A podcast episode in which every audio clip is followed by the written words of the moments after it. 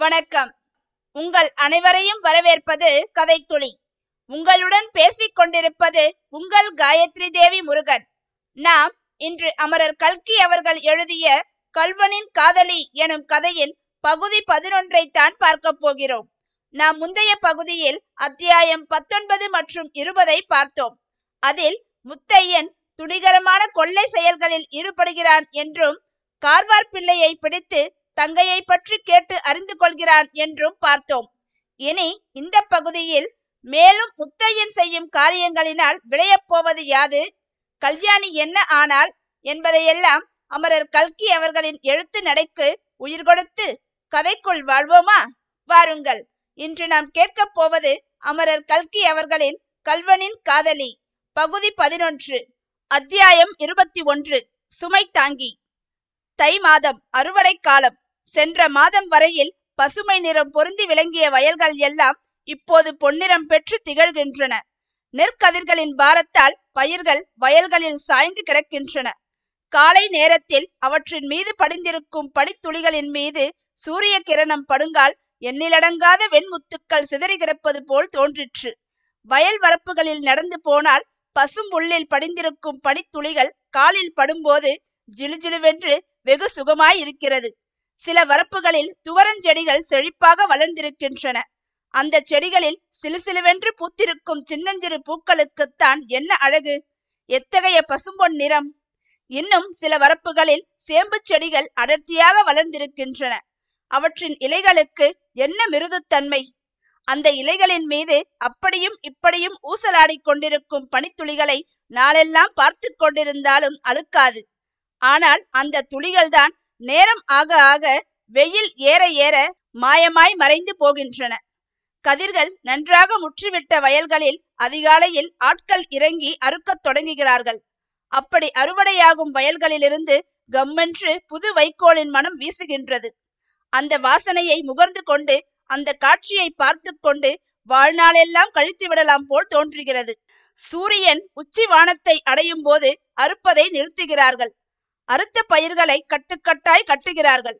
பிறகு அக்கட்டுக்களை தலையில் சுமந்து கொண்டு போய் களத்தில் போடுகிறார்கள். திருமகள் செந்தாமரையில் வசிப்பதாக கேட்டிருக்கிறோம். வருஷத்திலே பத்து மாதத்துக்கு இது உண்மையா இருக்கலாம் ஆனால் தை மாசி மாதங்களில் மட்டும் நன்சை நில பிரதேசங்களில் உள்ள நெற்களங்களிலேதான் அவள் வசிக்க வேண்டும். அந்த மாதங்களில் நெற்களங்களின் காட்சி அவ்வளவு அழகாகவும் லக்ஷ்மி விலாசம் பொருந்தியும் இருக்கும். களத்தில் சில இடங்களில் டபார் டபார் என்று அடித்துக் கொண்டிருக்கிறார்கள். தானியம் உதிர்ந்ததும் வைக்கோலை போர் போராய் போடுகிறார்கள். நெல்லை குவித்து குவியல் குவியலாய் செய்கிறார்கள். களத்துக்கு நடுவில் ஒரு பெரிய ஆலமரம் விழுதுகள் விட்டு இறங்கி விஸ்தாரமாக படர்ந்திருக்கிறது. அதன் கிளைகளில் காக்கைகளும் குருவிகளும் இன்னும் பலவிதமான பட்சிகளும் அமர்ந்து கீதமிசைத்துக் கொண்டிருக்கின்றன. ஆமாம் அவ்வேளையில் காக்கை கத்துவது கூட நல்ல சங்கீதமாகவே தோன்றுகிறது. புள்ளிடங்கள் தங்களுடைய இறகுகளை அடித்துக் கொள்ளும் சப்தம் காதுக்கு இன்னிசையாய் துடிக்கின்றது. அந்த ஆலமரத்தின் அடியில் அங்கங்கே சில ஸ்திரீகள் எதிரில் கூடைகளுடன் உட்கார்ந்திருப்பதை காணலாம். இவர்களுக்கு அங்காடிக்காரிகள் என்று பெயர். இவர்கள் வைத்திருக்கும் ஒவ்வொரு கூடையும் ஒரு சின்ன கடை. அதில் வறுத்த கடலை கொட்டை வேக வைத்த சர்க்கரை வள்ளி கிழங்கு சுட்ட சோளக்கொண்டை வெற்றிலைப்பாக்கு புகையிலை இவையெல்லாம் இருக்கும். இவற்றை அவர்கள் நெல்லுக்கு விற்பார்கள். லாபம் தம்பிடிக்கு தம்பிடிதான். ஆனாலும் மொத்தத்தில் லாபம் ஒன்றும் பிரமாதமாய் இராது நாலனா சாமான்கள் கொண்டு வந்தால் எட்டனா நெல்லுடன் திரும்பிச் செல்வார்கள். அவ்வளவுதான். இம்மாதிரி அங்காடி விற்கும் பெண் பிள்ளை ஒருத்தியை தொடர்ந்து போகும் அவசியம் நமக்கு இப்போது ஏற்பட்டிருக்கிறது. அவள் களத்தில் தனக்கு பக்கத்தில் இருந்த இன்னொரு அங்காடிக்காரியிடம் சண்டை போட்டுக்கொண்டு சீச்சி உன்னை சொல்லி என்ன பிரயோசனம்? உன்னை படைச்சானே பிரம்மா அவனை சொல்லணும் என்று கடுமையாய் பேசிவிட்டு அங்காடி கூடையை எடுத்து தலையில் வைத்துக்கொண்டு விறுவிறுவென்று நடக்கத் தொடங்கினாள். அவள் வயல் வரப்புகள் வழியாகவே நடந்து சென்று கடைசியில் ஒரு வாய்க்காலின் கரையை அடைந்தாள். அந்த வாய்க்காலின் இருபுறமும் அடர்த்தியாக காடு மண்டி இருந்தது.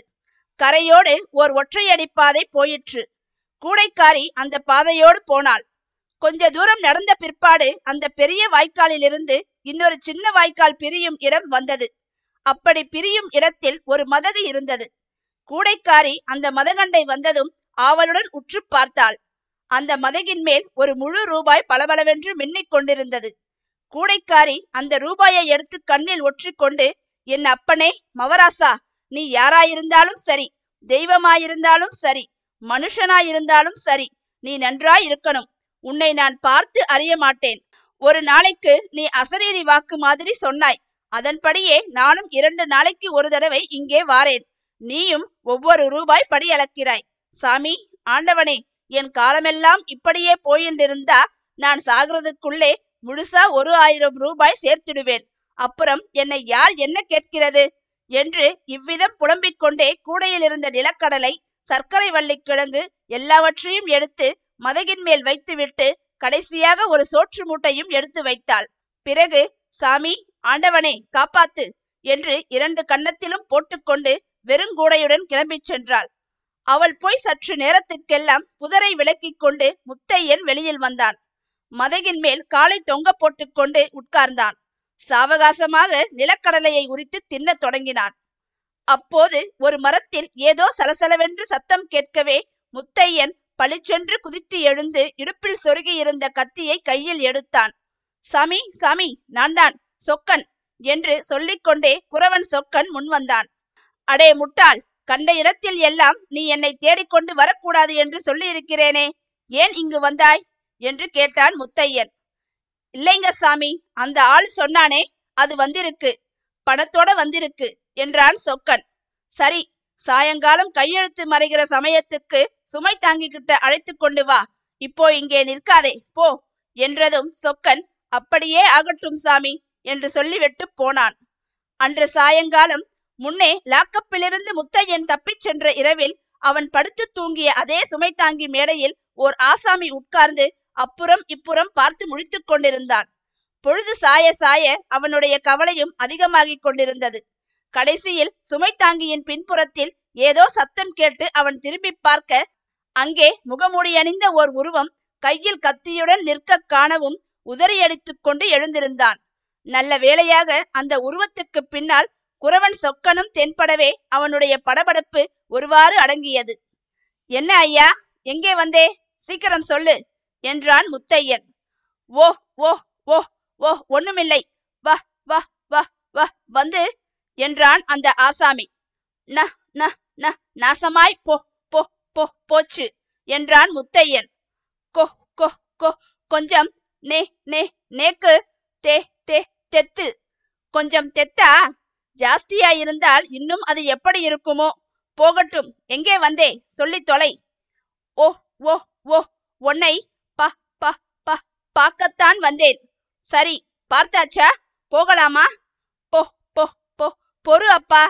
பு பு பு புளிப்பட்டு எஜமா பணம் கொடுத்திருக்காரு. சரி கொடுத்து தொலை. அந்த ஆசாமி மடியில் இருந்த பண நோட்டுகளை எடுத்து முத்தையனிடம் கொடுத்தான். வா வா வா வா வந்து க க க க காரியத்தை மு மு மு மு முடிச்சிட்டாக்கா? இந்த சமயத்தில் குறவன் குறுக்கிட்டு இதோ பாருங்க ஐயா நீங்க சமாச்சாரம் சொல்றதுக்குள்ளே பொழுது விடிஞ்சு போயிடும். என்கிட்டத்தான் எல்லா சமாச்சாரமும் சொல்லிட்டீங்களே நான் விவரமாய் சொல்லிப்புடுறேன் நீங்க போய் வாருங்க என்றான். அந்த ஆசாமி அஹ் அஹ் அஹ் அப்படியானால் சரி என்றான். பிறகு குறவனை சமிங்கை செய்து அருகில் அழைத்து அவன் காதோடு அந்த பொ பொ பொ பொம்பளையை ப ப ப பைசல் பண்ணிவிடணும் என்று கூறினான். அத்தியாயம் இருபத்தி இரண்டு நிலவும் இருளும். முத்தையன் பண நோட்டுகளை கையில் அலட்சியமாய் சுருட்டி எடுத்துக்கொண்டு லயன் கரையிலிருந்து படுகையில் இறங்கி தண்ணீர் துறையை நோக்கி நடந்தான். தண்ணீர் துறையை அடைந்ததும் நீர்க்கரையோடு கிழக்கு நோக்கி நடக்கலானான். அன்று பௌர்ணமி. கிழக்கே பூரண சந்திரன் உதயமாகி சற்று நேரம் ஆகியிருந்தது. மேற்கே இருட்ட இருட்ட நிலவு வெண்ணிறம் பெற்று பிரகாசித்தது. சிறிது நேரத்துக்கெல்லாம் அந்த நதி பிரதேசம் முழுவதும் ஒரு மோகன மாய உலகமாக மாறிவிட்டது. வெண்ணிலவு வெண்மணல் வெண்மையான நாணல். ஜலமும் நெடுந்தூரத்துக்கு வெள்ளியை உருக்கி வார்த்தது போல் பிரகாசித்துக் கொண்டிருந்தது. அந்த வேளையில் அந்த நதிக்கரையோரமாய் வெண்மணலில் நடந்து கொண்டிருந்த முத்தையனுக்கு கல்யாணியின் ஞாபகம் வந்தது. கல்யாணி கல்யாணி என்னிடம் பணம் இல்லை என்றுதானே என்னை நீ நிராகரித்தாய். கிழவனை போய் கல்யாணம் செய்து கொண்டாய். இப்போது என்னிடம் பணம் இருக்கிறது.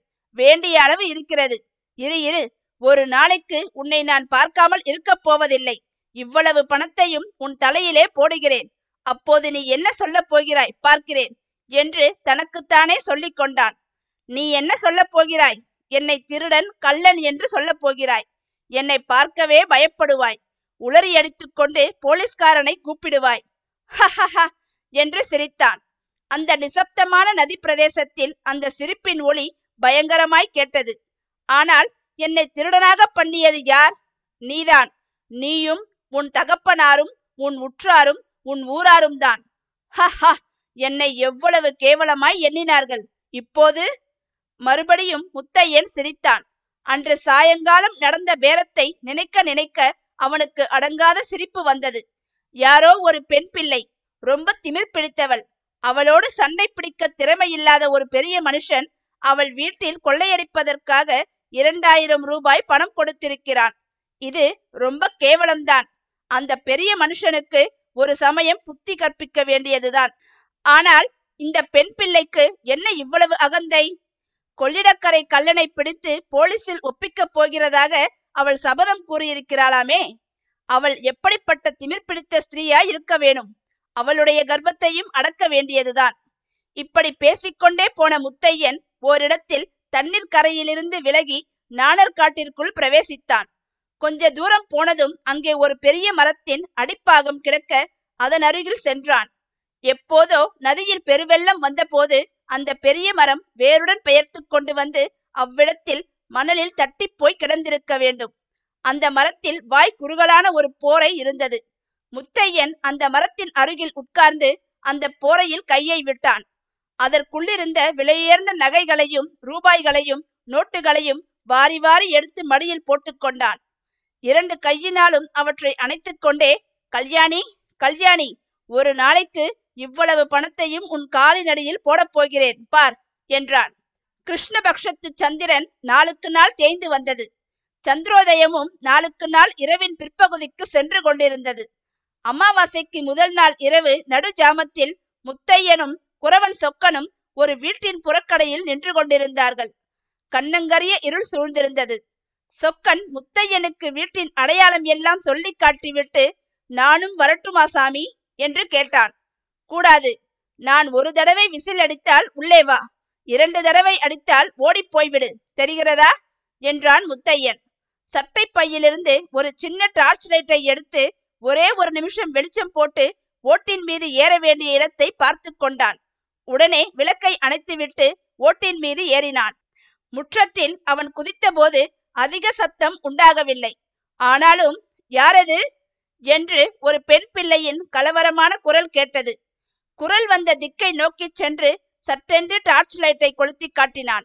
அவள் ஒரு வயது வந்த ஸ்திரீ. முகமூடி தரித்து கையில் கத்தி பிடித்து நின்ற உருவத்தை திடீரென்று கண்டதும் ஐயோ திருடன்! என்று அவள் அலறினாள். முத்தையன் கத்தியை காட்டி சத்தம் போட்டாயோ கொன்று விடுவேன் என்று சொல்லி விளக்கை அணைத்தான். இதற்குள் கூடத்தில் படுத்திருந்த இன்னொரு ஸ்திரீ எழுந்திருந்து முற்றத்தின் பக்கமாய் ஓடி வந்தாள் முற்றத்தில் நட்சத்திரங்களின் லேசான வெளிச்சம் சிறிது இருந்தது. அந்த வெளிச்சத்தில் அவள் ஓடுவதை பார்த்து முத்தையன் பாய்ந்து சென்று அவளுடைய தோலை பிடித்தான் உடனே நின்று விட்டாள். சத்தம் போடாதே நகைகளையெல்லாம் உடனே கழற்றி கொடு.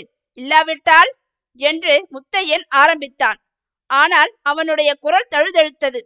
மேலே பேச ஓடவில்லை.